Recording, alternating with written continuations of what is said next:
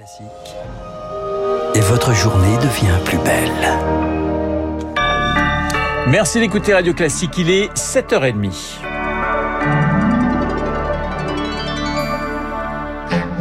La matinale de Radio Classique avec Renaud Blanc. Et à sept heures trente, le journal nous est présenté par Charles Bonner. Bonjour Charles. Bonjour Renaud, bonjour à tous. La France durcit sa politique de visa à l'égard du Maghreb. Réduit de moitié pour l'Algérie et le Maroc, d'un tiers pour la Tunisie.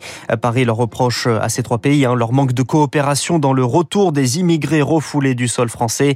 Mais à sept mois de l'élection présidentielle, Marc Tédé, on sent que le gouvernement veut occuper le terrain sur les questions d'immigration. Le constat est accablant pour l'exécutif. Entre janvier et juillet, plus de sept mille sept cents obligations de quitter le territoire français ont été prononcées à l'encontre de ressortissants algériens, mais seuls vingt-deux ont été appliquées. Avec le Maroc et la Tunisie, le bilan n'est guère meilleur. Faute d'obtenir gain de cause par le dialogue, l'exécutif entend donc démontrer qu'il sait aussi faire preuve de fermeté. Et à sept mois de la présidentielle, c'est même devenu une nécessité pour ne pas prêter le flanc aux attaques. Pas question donc d'être pris en défaut, d'autant que la question de l'immigration s'impose dans le débat public, poussée notamment par Éric Zemmour ou Marine Le Pen et son référendum sur le sujet. Cette réduction des visas est donc un moyen de passer à l'offensive. Un ex-député macroniste regrette pourtant une mesure électoraliste qui ne fera, dit-il, qu'accroître le nombre de clandestins. Marc Tédé, vous parliez d'Éric Zemmour. Un nouveau sondage Harris Interactive donne le presque candidat à treize pour cent des intentions de vote. C'est autant que Jean-Luc Mélenchon et trois points de moins que Marine Le Pen qui présentait hier sa proposition de référendum sur l'immigration si elle est élue. Le gouvernement veut également occuper le terrain sur la question de l'islamisme. Interview commune de Gérald Darmanin et Marlène Schiappa à lire dans le Figaro ce matin. Le duo de la place Beauvau revendique la fermeture de six cent cinquante lieux fréquentés par des fondamentalistes. Et ce matin, en Conseil des ministres, Gérald Darmanin demandera la, suspens- la dissolution de deux associations. Quatre autres suivront le mois prochain. Vous écoutez Radio Classique, il est pratiquement sept heures trente-trois. Au procès du treize novembre, les témoignages des victimes ont commencé. trois cents personnes sur cinq semaines sont attendues à la barre. Hier, les victimes du Stade de France et leurs familles étaient entendues. Parmi elles, Bilal Mokono. Rappelez-vous, nous l'avions suivi avant l'ouverture du procès.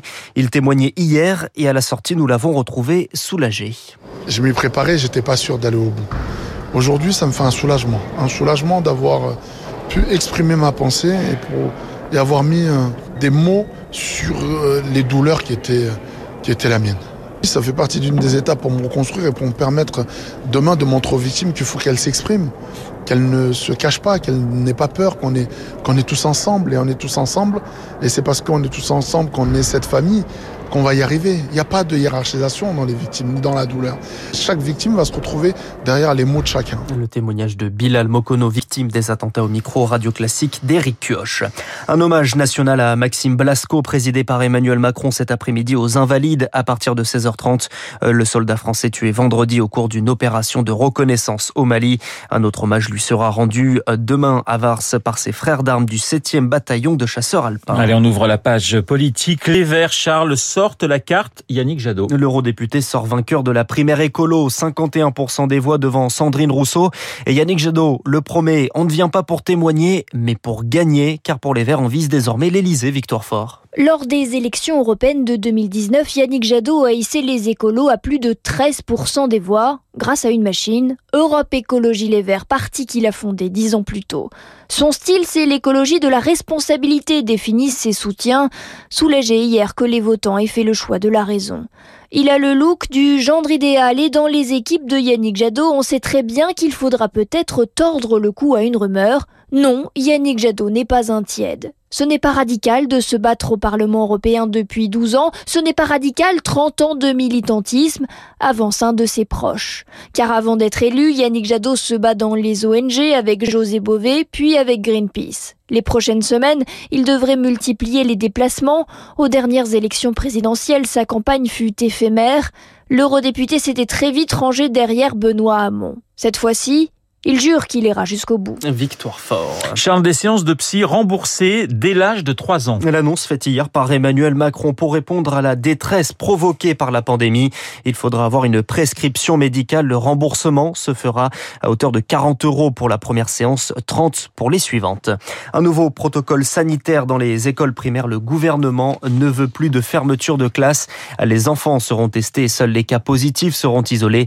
Le protocole sera d'abord expérimenté dans une dizaine de départements à partir de lundi. Et puis Sanofi abandonne son vaccin A R N contre le Covid. Le laboratoire français estime qu'il arriverait trop tard sur le marché car d'autres sérums existent déjà.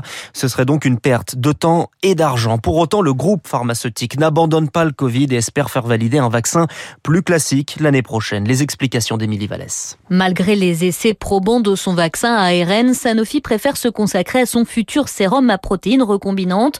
Ce dernier a l'avantage de se conserver plus facilement et il aura toute sa place, selon Odile Launay, infectiologue professeur à l'Université de Paris. C'est des technologies plus classiques, moins coûteuses et qui peuvent avoir un, un intérêt à la fois dans le cadre du rappel, mais aussi de la primo-vaccination pour des pays qui n'ont pas ou très peu démarré leur vaccination. Dans les pays à faible niveau de revenus, moins de trois pour cent de la population est vaccinée aujourd'hui. Pour autant, Sanofi n'abandonne pas la technologie de l'A R N messager, désormais incontournable, mais il veut l'orienter vers d'autres pathologies. Une stratégie pertinente, explique le docteur Anne Sénéquier, co-directrice de l'Observatoire de la Santé à l'I R I S, d'autant que les fonds pour la recherche ne sont pas illimités. Depuis bientôt deux ans que la Covid occupe la très grande majorité de la recherche, on a énormément d'égalités qui se sont creusées à travers des problèmes sanitaires qui ont été pas abandonnés, mais, mais presque, que ce soit le V I H, la rougeole ou même le paludisme. Et je pense que c'est une bonne chose aujourd'hui de réorienter ces recherches là-dessus. De la même manière, en termes de cancérologie, il y a des pistes aussi tracées à partir de l'A R N messager. Sanofi a déjà prévu de consacrer au moins deux milliards d'euros d'ici à deux mille vingt-cinq dans la recherche sur de nouveaux vaccins à A R N. Émilie Vallès. Et puis on termine avec le sport et le premier but de Lionel Messi avec le Paris Saint-Germain. Victoire deux zéro hier soir contre Manchester City en Ligue des Champions.